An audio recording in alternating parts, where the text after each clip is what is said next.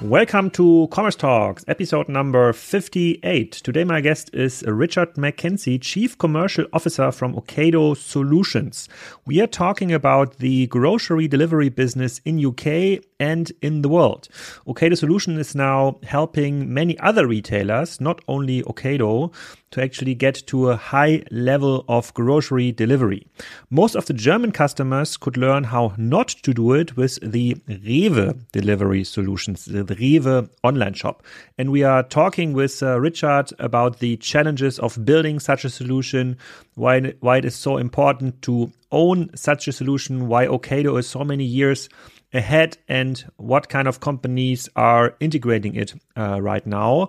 And the solution itself is not just software, it's services, logistics, and all the other stuff that comes with it. So it's a very interesting episode for all the people that are working in the grocery business, in the grocery delivery business. And of course, we are talking about Gorillas, Getir, um, and the others and discuss how their place will look like in five to 10 years from now. So enjoy the episode with Richard McKenzie. Richard, welcome to the Commerce Talks uh, podcast, maybe also to the Kassenzone podcast. Depends a little bit how it goes uh, today. we are we are talking about Ocado, uh, one of the uh, uh, most admired business models on the European continent, especially when you're looking uh, to it from a from a grocery retailer uh, perspective. Today, uh, we're going to discuss um, actually why the uh, UK market, especially um, due to Ocado, is so much advanced compared to other European uh, uh, markets. Um, how how do you still um, take care to grow, even like on the high, very high basis you have achieved? Already. Uh, what kind of challenges uh, you had to solve during uh, COVID and many other stuff like your software business, the solution business. Uh, we will try to tap um, into. So, welcome to our podcast. And now the words over to you. Please introduce yourself and tell us the truth, uh, and maybe uh, give some give some background about Ocado. Look, thank you. It's it's a it's it's actually genuine. I really like talking about Ocado. I'm going to start here. So it is genuinely a pleasure to be here. Um, the story and the business model is, for my mind, fascinating. I've been here two years. I'm the chief commercial officer of Ocado Solutions. Um, uh, that's as you were putting it, the software business. Although it's a, it goes a lot broader than software. You know, we're the guys who take our platform and work with partners internationally trying to make them successful. Um, so for us it's a kind of it's a it's the beginning of a journey. We've been successful in the uk but our journey now is kind of with our 10 partners and hopefully many more to come. Okay. And can you can you uh, um, tell us a little bit more about Ocado for the ones that don't know uh, the brand and the services Ocado is, is offering? So usually we're describing it it's a it's groceries online. But then depending on what in what country you're living in you have a very you you have a very different picture about uh, uh, the grocery uh, assortment there. Yeah of course. So ocado started 21 years ago now. Um, and it was three guys and they had a actually um, who were working together at goldman sachs at the time. And they had an idea that they just wanted to um, build a great online grocer um, and it was quite a simple insight, which is if you take the store out of the way, you can deliver groceries to a customer pretty efficiently because stores are never really designed to um, to be a fulfillment method. Um, now, they started that journey and they worked extremely hard buying third party kit, buying third party bits of software, trying to stitch it together to create that compelling offer. Um, and what became more and more apparent over time was you couldn't actually go and buy the kit to make this work. Um, or rather, it was extremely difficult to buy the kit. Most software was designed for non food, um, and most of the um, warehouse equipment really wasn't designed for doing the single pick and um, fulfilling e commerce grocery orders efficiently. So there was a 15 year journey from that where Ocado started to develop its own technology. And as it developed its own technology, the proposition to the British consumer got better and better. So Ocado's always said, what are the most important things to a customer? Well, it's that you get what you order. A grocery basket's very complicated. You know, it's multiple items, it's chilled chilled items, ambient items, frozen items. You get what they order, they come in good quality. And we're going to make sure we offer a wider range than you can offer in any supermarket. And essentially, by the time you've got efficient fulfillment, which is highly accurate, and the widest range and fresh product, you've got something that's that's winning in the market. And that's and the system was designed to be able to do that efficiently. And we went through this journey where we built that equipment um, and we ended up and we ended up with something which we now call Ocado Smart Platform, which essentially is an end-to-end platform for grocery e-commerce, and that's now what powers our ten partners internationally. Um, and actually, that's how we've transformed ourselves now, because the grocery business, the, the Ocado.com, is now a joint venture with Marks and Spencers, and actually, the majority of the business is now in our platform business, which is called Ocado Solutions. Um, and that's actually the kind of now the biggest bit and by far the biggest bit in terms of valuation of Ocado. So we have those two distinct businesses: the original pure pure play grocery online, and then the and then the solutions business um, around the which is effectively partnering using our technology in the uh, in the grocery business online that is like roughly two billion pounds annually, or now growing to like I don't know two two yeah, and a half billion. Getting, it's getting like, exactly. It's getting on a bit. It's a bit more than two billion now. Okay, and uh, and you're saying the solutions business is already like the bigger part um, of it. We will we we will talk about what kind of solutions you're uh, you're offering. Uh, and you said it's ten partners. Does it mean it's ten customers are using the Ocado platform, or, or what is a partner? In your so in, in my mind ocado.com is one of our partners so mm. that's the, the, which is probably it's just the original one so the model we follow is we charge fees to ocado.com in the same and which as it's a joint venture it has to be done at an arm's length basis um, and in the same way we charge fees to um, to Casino in France, to Sobeys in Canada, and so on. So we've and we've got ten of these retail partners, which are typically very big retailers in some of the larger markets around the world. And and those retailers, uh, do you have retailers in uh, in Germany too that are using the platform yet? Not yet. Okay, and and uh, those those retailers um, are using what exactly? Only a software part, or are you building fulfillment centers, or is there like picking devices you're selling uh, um, to them? So what what is included in the solutions um, offering? So it's a, it's quite important from an Ocado point of view. We really strongly believe in the end-to-end nature of the system and the end-to-end nature of the platform. Um, and just to, to give you a little example, you know, if you order your tomatoes, you want to know that those that when you click that you want these particular type of tomatoes, you want to know that one they're fresh, and two that you'll they'll actually turn up on your doorstep.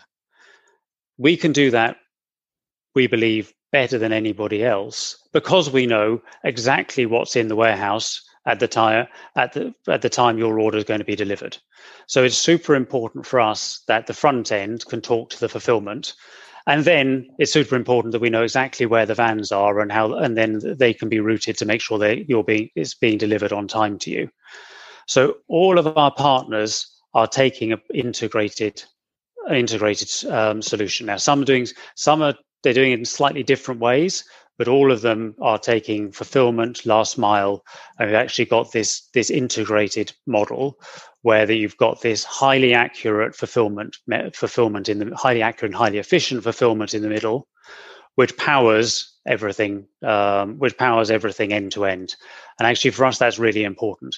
So when I talk about you know, taking our last partner, um, who we just signed recently in Spain, Alcampo, know, they will be going, they'll be, they will be migrating their front end onto OSP. They'll be building a CFC in Madrid, and then their and their vans um, will be be routed by OSP as well. At the same time, they for the parts of Spain that can't be served from the CFC, they'll be converting their in-store fulfillment to um, to um, OSP in-store fulfillment. So it really is a kind of it's an end-to-end platform that we're offering. Okay, got it. So, but but then I, I want to ask you a question. So I understand uh, um, that those partners usually don't have the capacity to build it on their own, or it's too late, too expensive, whatever, because they would have to replicate the whole I don't know thousands and thousands of uh, man days in software development and uh, and and replicate the learning curve. But uh, uh, and, and, those partners now, for example, Alcampo will differentiate their offering for the customer now with your technology being better than whatever other partner there's in uh, uh, other supermarket there's in Spain, being better in the online experience, being better in predicting what's uh, in the warehouse or or in the stores for the market that are um, still serving as fulfillment uh, um, centers where my where my cars are. Um, is is it working that way that only like one uh, grocer per market should use then your approach? Because if like two or three are doing it, where's the differentiation? So, look, we, we've we've always ended up in a place in most of our in most of our markets where we've ended up um, mutually exclusive. Um, so there are obviously a couple of a couple of exceptions that in the UK we work with Morrison's and Ocado.com. Um, actually, in Spain we work with a regional grocer Bonpreu as well as working with Alcampo. So there are obviously there are some exceptions to that. Um, once we've st- we've never actually gone into our negotiations planning to be exclusive, but our partners have seen us as a route to competitive advantage. Um, so we've ended up with, and it's fairly public, um, in in a position where, assuming they hit certain, our partners hit certain targets in terms of growth, we're and using our equipment and our platform, we're prepared to stay exclusive with them because exactly as you say, they're seeing this as part of their competitive. They're seeing this as part of their competitive advantage. Okay. And um, how, how, do you evaluate then all the new delivery initiatives we see now uh, uh, in Europe and in the US, especially those um, in, in Germany, we call them ultra fast delivery mm -hmm. services, uh, Gorillas, Getir, Flink, Weezy, and others. So, um, is that something you can see in the future could be could be connected to your platform too? Because then uh, uh, um, then I don't know, a Gorillas fulfillment, whatever, picks from a picks from a from an Alcampo store in um, uh, in Spain delivers like in ten minutes. Whereas like your service, if I understand it correctly, still is like a, um, order today, get it delivered tomorrow kind of approach. So I, I, there's, there's a few there's a few things under that question. So let me kind of take a few of them in order. So our, our vision is to create the best online platform to serve grocery retailers. So within that, we absolutely are developing, and you know, that we've got a business called Zoom in London, which you may you may know about, which delivers within one hour. So within that, we are absolutely delivering capabilities to serve immediacy, um, and we think that is we do think that is going to be part of the market.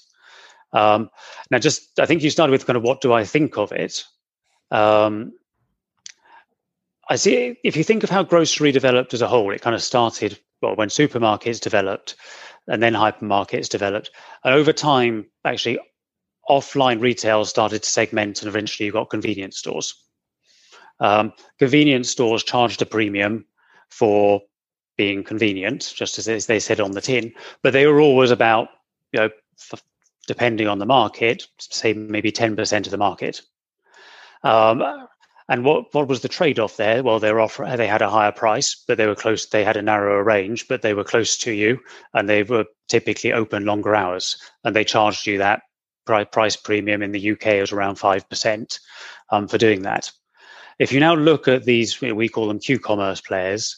Um, if you look at these Q-commerce players, they're actually offering an extremely narrow um, range. So you're talking of hundreds of SKUs whereas Ocado.com is offering you know forty thousand plus. Uh, most of our partners are using our using our equipment to offer the widest range in the market. Um, and then they're uh, so they're offering a very narrow range, and they're asking a very very high price premium. So you know, we did some benchmarks in London, which I think are pretty representative. And if you looked across the Gorillas Getirs in London, you know, we think they're probably charging a price premium of about 20, 30%. So you've got this thing which is narrow range, high price premium. Now, if you look at what, if you then take the parallel to the offline market, that says actually you're going to be pretty niche. Now, can that be quite a good niche? Can that be quite a can that be quite a profitable niche? Maybe, absolutely. But I think you know, in our mind, you're never going to be replacing the bulk of the grocery market, which has always been about range, price, um, and accuracy. Um, so that to our mind, that's super important. And um, there's one thing I do want to just pick up, as you said, you said our you know, our platform and is typically used for next day delivery. There's actually nothing in our platform that stops us doing same day delivery. Um, actually typically in the UK we just don't reserve slots, and typically the slots are sold out. But that's more of a decision we choose to make that the slots are not reserved, so you can do same day delivery. Um, it absolutely can be done on the, in the same day through our platform. Um, but just going back to my mind, you know, the Q-commerce very interesting model, um, but likely to be quite a, to my mind, quite a small part of the um, small part of the overall online grocery market.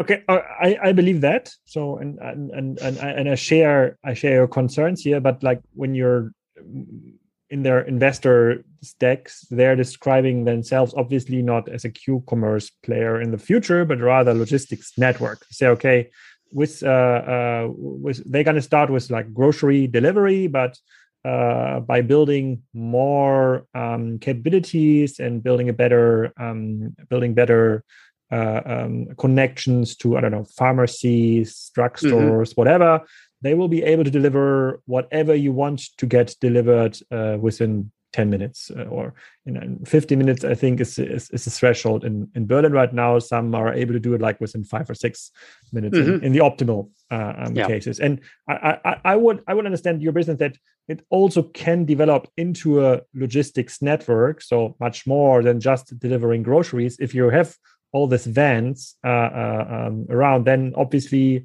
um, other retailers or other vendors would like to use this logistics infrastructure though eventually there is kind of a uh, uh, um, yeah kind of a competition on the horizon it's not there yet and yes it's a niche and yes it's not vans but bikes mm-hmm. uh, uh but but i still see an overlap and um, it's very hard to uh, come to a, a, a, common conclusion here because there's definitely very intense discussions obviously also uh, also in london uh, uh not not just in not just in berlin that's why i wanted to get your uh, your view from like a today's perspective yeah and you know, as i said our, our vision is to create the best platform for grocery retailers um, mm. and absolutely you know we that will include the ability to do immediate delivery. Um, mm you know, as I, at the moment, that's being done through this Zoom facility in the in the UK. That does that offers you about ten thousand SKUs. It's a much much it's a much lower price premium than than I've been talking about there. So it's high, it's a highly competitive price, um, and you know the average delivery time is about forty minutes. Um, so to our mind, that's done very well. That's if you actually look at the share in the catchment it's it's operating in in London, that's doing extremely well. Now, could you see that extending into other services in the future, as you're suggesting? Absolutely. Um, I certainly wouldn't rule that out. I just would go back to you know, what's been the dominant model in grocery for the last 50 years.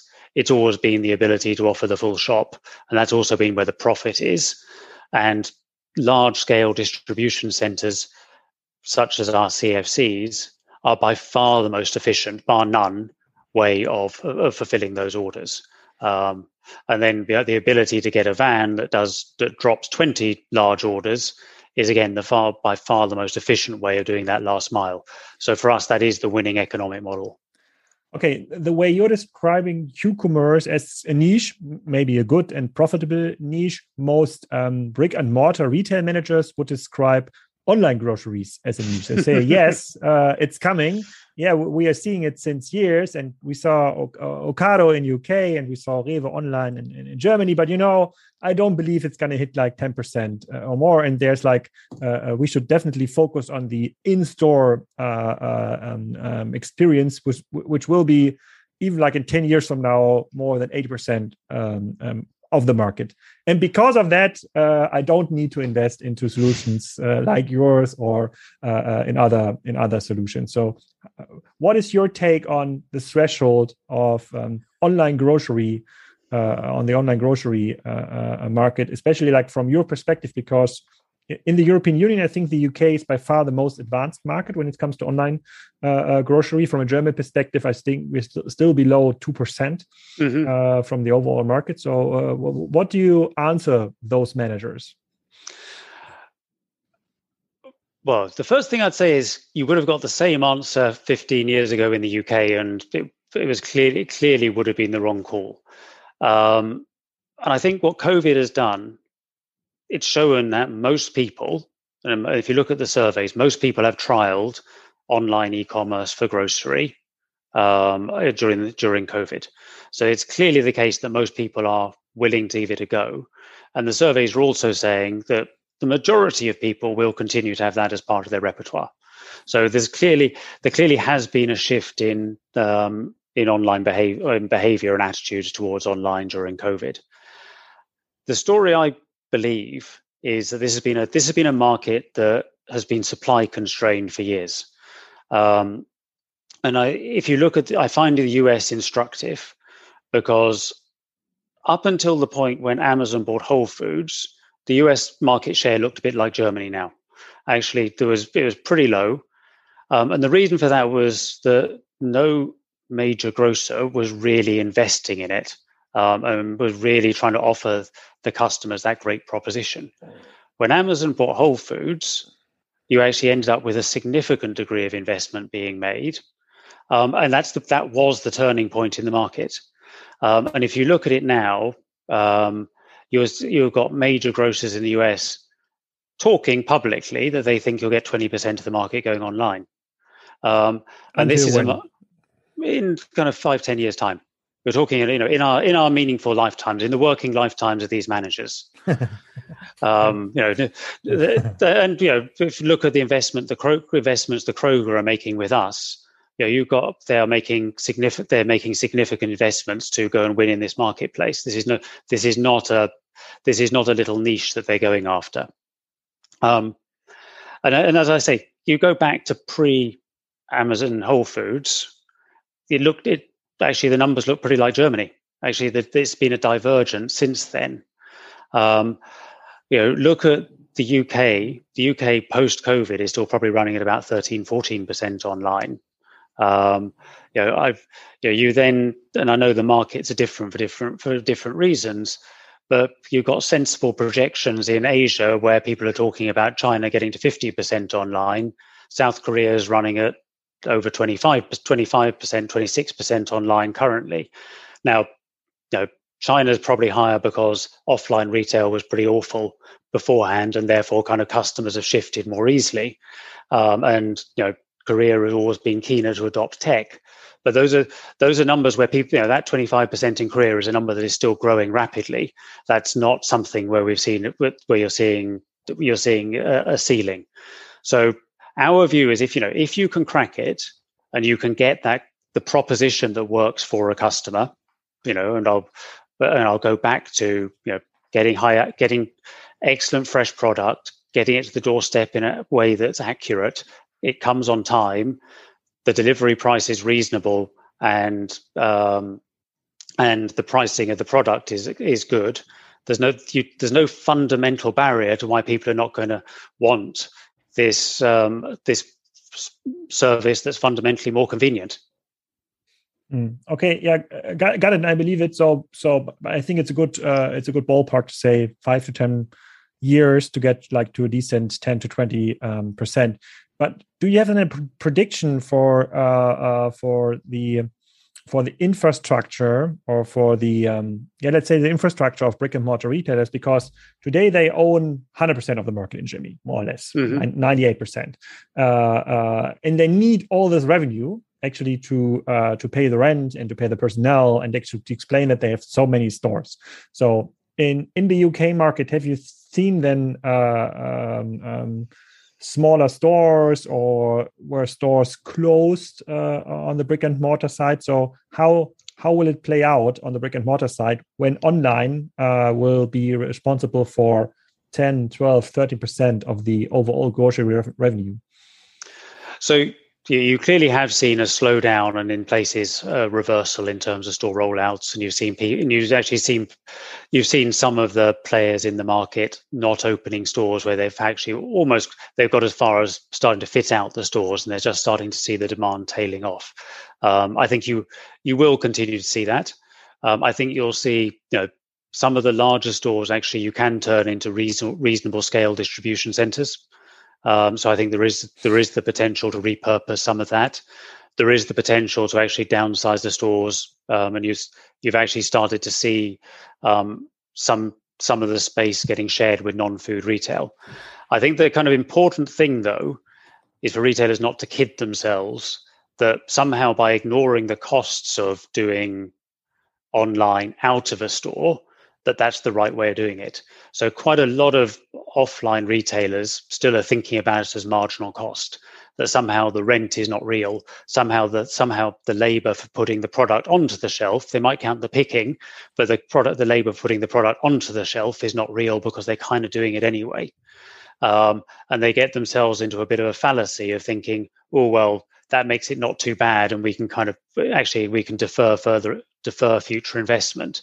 But as you move from two, three, four, five percent of your sales going through this channel to 10, 15 percent, that becomes a serious economic problem because actually that 10, 15 percent is not bearing the cost burden.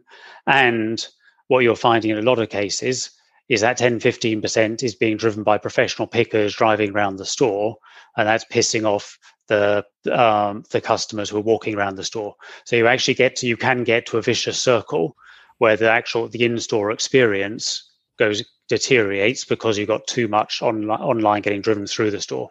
Would would that also be like your explanation for the rather low takeoff of the Rewe online shop experience? Because they have been like the innovator in the market since 2012, but it never it never really scaled. So the first years they really did their uh, um, did their did a whole lot of the revenue driven by coupons. mm-hmm. So get the first uh, 20 euros uh, uh free on your 100 euro order. Uh, um, and they and they used um, stores as a fulfillment center. Now, in I think in Cologne, um, they've opened like one central warehouse. But would you say that using the stores too long as fulfillment centers is one of the main mistakes those retailers are doing when they go online? Look, I, I, I don't know the case of Rewe very well, also. I, I make no comment on anybody specifically. Um, when you're using in-store fulfillment, it's super difficult to get the, anything like the accuracy levels mm. that you you do from centralized centralized distribution, and it, it's because you're competing with real customers. So you know you put in your order for tomatoes. Actually, the system has no idea whether those a customer is going to be picking those tomatoes before you. Um, so unless you somehow find a way of reserving stock um, or moving it into a dark store at the back, which then starts to partition inventory and make the scale give you scale even worse scale disadvantages. Um, it's very it's very very difficult to do that. It's very to to get that pick accuracy that's important. So it's very common that you know every basket that gets delivered to a customer from in-store fulfillment has a has an error in it. Um, and it doesn't take long before a customer just goes, "This isn't worth it. I wanted this for convenience, but the convenience aspect's gone because every time yeah. I every time my plastic bags arrive, there's some there's a problem with them." Yeah. Um, and that, that, I, I, I agree. Also, like from a from my personal shopping experience. So even though like from a statistic view, it's only like let's say um, one out of like twenty items is wrong, uh, uh, and like the uh, the fulfiller Rewe in this case would say that that's cool. 19 are correct but your uh, service level expectations from online are so high that you usually don't accept like this one wrong uh, wrong, wrong yogurt or wrong yeah, uh, tomato or whatever. But there, you know one out of 20 items is pretty you know an average basket in the uk is 50 items. 50 that's the, 50 50 or just just under 50 um you know that's one in 20 is you're pretty much guaranteed there's an error in every basket. So that hmm. that is you don't get a perfect order. Um, and that that's the kind of that's the problem with this. You know, and what you what we find is that you know, by the time a customer has shopped three times with us, they become very loyal.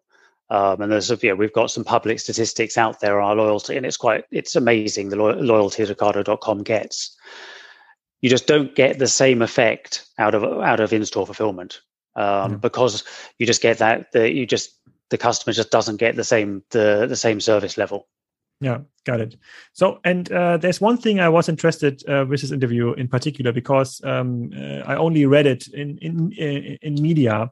Uh, um, so during the time of COVID, there must have been like peak demand for your mm-hmm. services, mm-hmm. as many retailers uh, closed doors or it was limited capacity uh, in store.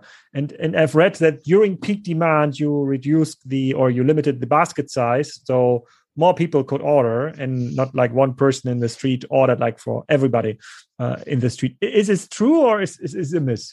It's, it's absolutely right. You know, so you know, COVID was unprecedented for online retail for many levels, and um, I'd forgotten the exact statistics, but there was a point at which the prime minister said uh, during lockdown, if at all possible, um, um, buy your buy your groceries from an online supermarket. Um, and we could have sold out weeks of our capacity in the hour that followed that. The demand was absolute. so.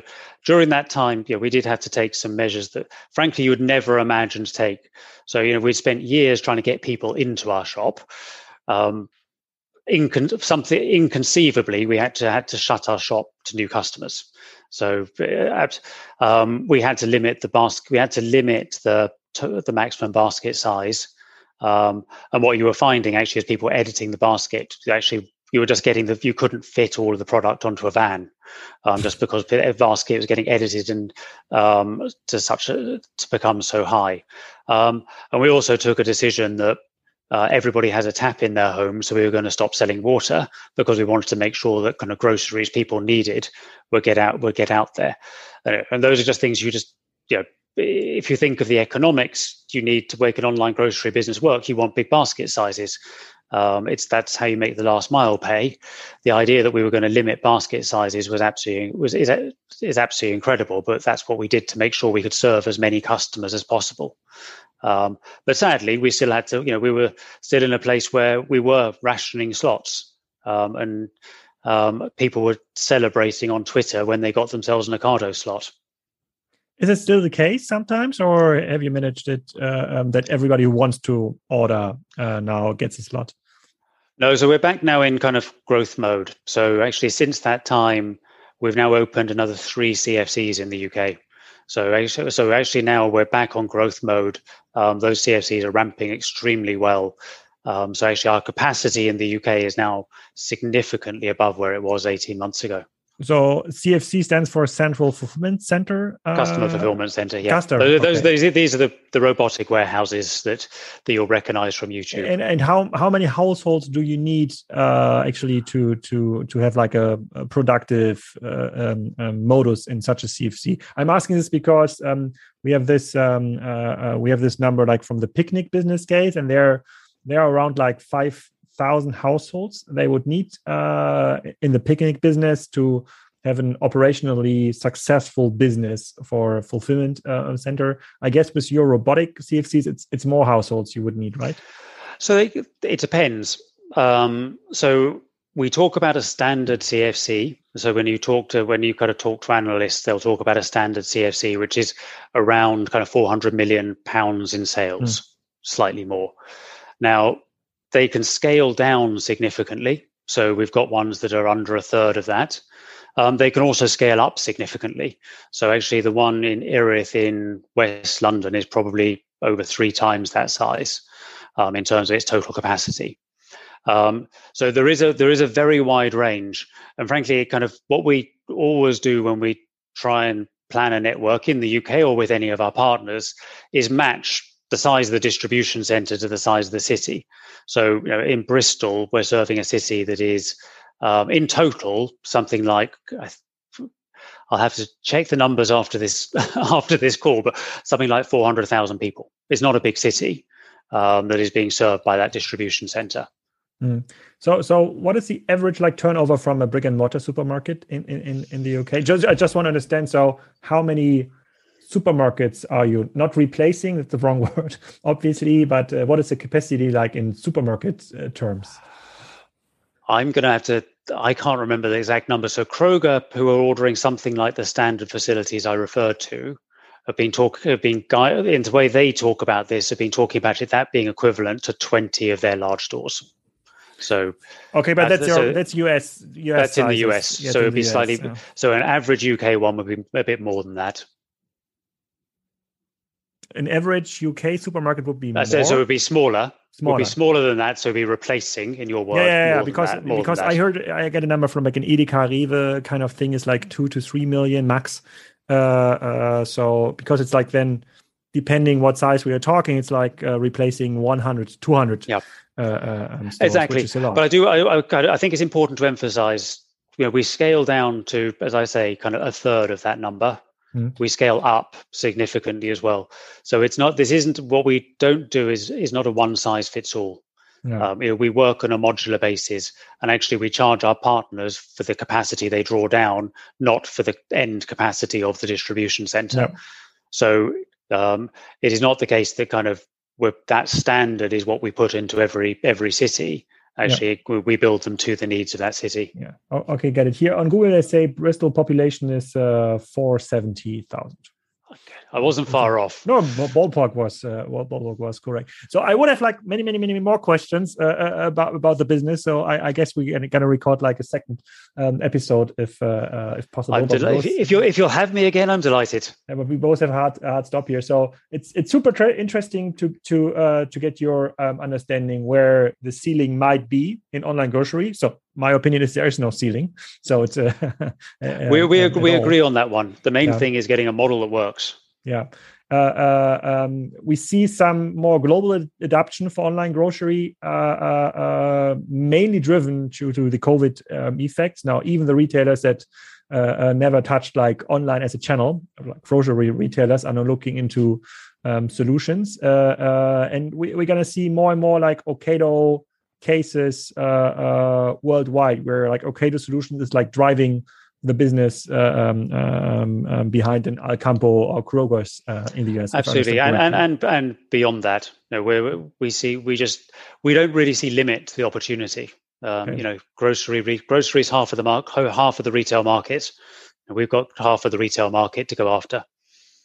Grocery is half of the retail market. So if you like grocery all categories together, gro- grocery, if you take it globally, is about yeah. four. I think forty I'm going to I'm going to hedge on my numbers. Forty to forty five percent of of retail worldwide. Maybe not in Germany because people don't spend too much on grocery, but uh, maybe for the UK. Uh, so. oh, that's global. It's globally, and actually, you know, the more developed the market is, a slightly lower proportion. Okay. But it is, you know, globally, it's forty plus percent of the market. So we really don't see we really no, don't see limit to the opportunity within our uh, within our expected like uh, uh, managers lifetimes uh, there's uh, it's going to be a growth market um, i guess so. it's certainly beyond my lifetime mm, okay richard thank you for your time pleasure speak to you soon I hope you enjoyed this episode. Please don't forget to rate this episode on iTunes, Spotify, or whatever tool you're using to listen to podcast. And tune in again next week.